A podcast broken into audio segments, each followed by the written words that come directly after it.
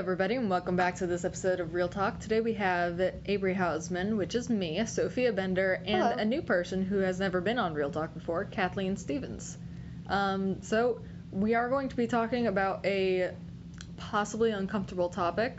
Um, It's only uncomfortable if you make it uncomfortable. I will make you uncomfortable. let that's Let's not, not do that's that. not the goal here.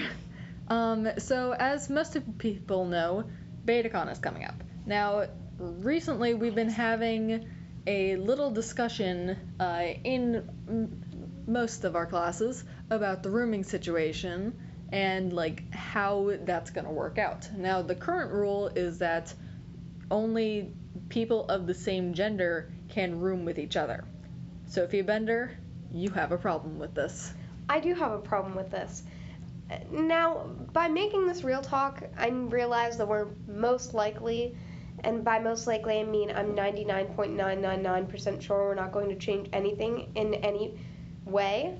However, I just want to let my feelings out about this, and I want to say that it's stupid. Because of many, then. many reasons. Please name one. One is that.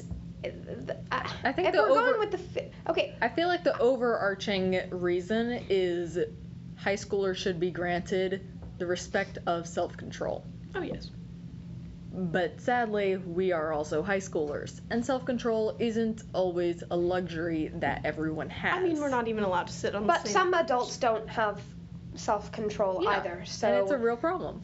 Um, and so, Kathleen, I know you have a lot of reasons why this would never work to have two people of the different genders rooming in the same room together at an away field trip and nothing go wrong. Um, my point, and I kind of want this to make it a little bit broader, just like also college roommates too. Mhm. Uh, You can kind of include that same idea. It's a Well, I school think setting, different. and it's I think college roommates is different because you're gonna stay like mul- like mul- on a long period with this person. You probably talked to them before. You you have a good relationship with this person. Like That's it's not always the case. And you're an adult. so, no. Sometimes when you when you move in, it's the first time you meet a college roommate. Yeah, my dad actually went to the college, just picked out a random guy that was also having trouble with his roommate, and their dads were just kind of like, you know what, yeah, sure, you'll be roommates. And that was how they decided it. And so you may not actually have any idea of who this person is, or what they like, or what they dislike, or if they're going to be attracted to you. Is this where I go off on my tangent about the? You know what? thing? Sure, go ahead. Okay. Here's my, a few a few key issues on the topic of opposite sex roommates on a away field trip. One, you have a girl and a guy. They probably pick to be with each other. Like normally when you go on a field trip, you're like you you like assign you give them a sheet. They like write their top 3 list of people they want to like stay with. You have those like couples who want to like stay in a room together if this is a new rule. Yeah, and that's definitely like that is the main problem with this ideal situation that we'd like to have because obviously that will happen and parents would not be very happy about sending their kids off to basically have unmonitored time alone in a room where they can do whatever they want because it's probably not safe and it's probably not going to be healthy. it's valid, but at the same time, in if this is an ideal situation, people should be able to control themselves.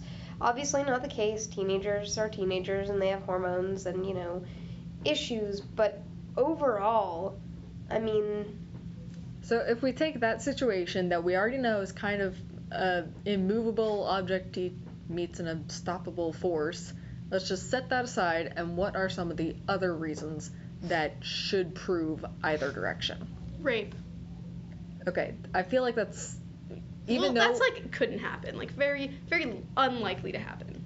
But it's possible. okay, like you said though, you said that these people chose to be together, It's possible. especially if it's a school field trip. Now, college roommates might be a different discussion. Yes. Mhm. as far as choice. However, if you're going on a field trip and you're choosing your roommates, then you're probably going to choose someone that you trust or Yes. whose presence you enjoy or, Or- that you know. Or it could have been you were the last two people.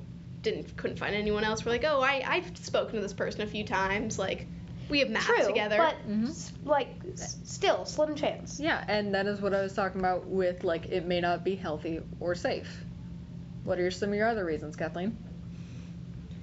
it's just it's we like girls they don't get along guys don't get along either. It's like you'll fight. But like girls and guys will not get along in a situation where it's like we have a lot of things we need to do in the morning. Guys have a lot of things we, they need to do in the morning. It's just it's a very messy like girls they all their like personally for me uh, a lot of my hair comes out in the shower gets in the drain. I have a lot i don't have like that much makeup. I have a, like a substantial amount. I would like to be in the bathroom i don't know about them. Some guys like to shave their faces in the morning don't clean out their razors. Some guys like to throw their underwear on the floor or majority of their clothes on the floor. They leave everything everywhere. They won't make the bed. They won't clean anything. Sorry i have two brothers. Okay, but Uh, girls can be. This is more of a differing personalities rather than differing genders, because you could end up with a female roommate who's messy. that's that's true as well Yeah, and so I'm not like I'm not saying this is like I'm not totally against your idea, Sophia. It's just like if they grant you, or not just you, but like grant one person a room with like their best friend, you have to grant another girl a room with her boyfriend. Like it's just everyone has to be granted the equal opportunity if they like allow this. hmm Yeah, and uh, one of your other like points that you had brought up was periods. Yes. And personally, I feel that periods shouldn't really be an issue in this discussion because, well, see, I feel like right now we're at kind of a stalemate in society where so much of the like education system is just not even referencing periods. Yes, like- so women grow up not understanding them. Uh, excuse me, my voice just cracked. Um, and men grow up not really understanding at all what they are, what they feel like, or being able to be comfortable in that situation. Yes, most guys are like grossed out by it. Yeah, Like hopefully, very gross. hopefully that will change. I really hope that will change. But for right now, that's where we're at. And in this ideal situation that we kind of would hope, the guys wouldn't see a problem with that because it's just part of life. Just it's what happens. And hopefully the girls in that situation would also know to, you know, how to clean up after themselves and make sure it is hygienic just as if they were rooming with other girls. exactly, because you'd still want to. It's you'd still want to show the same courtesy. Courtesy. You'd still want to, even if you were rooming with other girls, you'd still want to hopefully clean up after a mess that you've made, just like other guys would hopefully Yeah. pick up after themselves or and their shaving habits or their desire to leave clothes on the floor. If you're rooming with someone else, you would hopefully want to respect them by not making a mess. No. Are there any other points on either side that feel that they need to be addressed? Okay, I'm gonna take the awkward, awkward silence as a. I think we've hashed this out.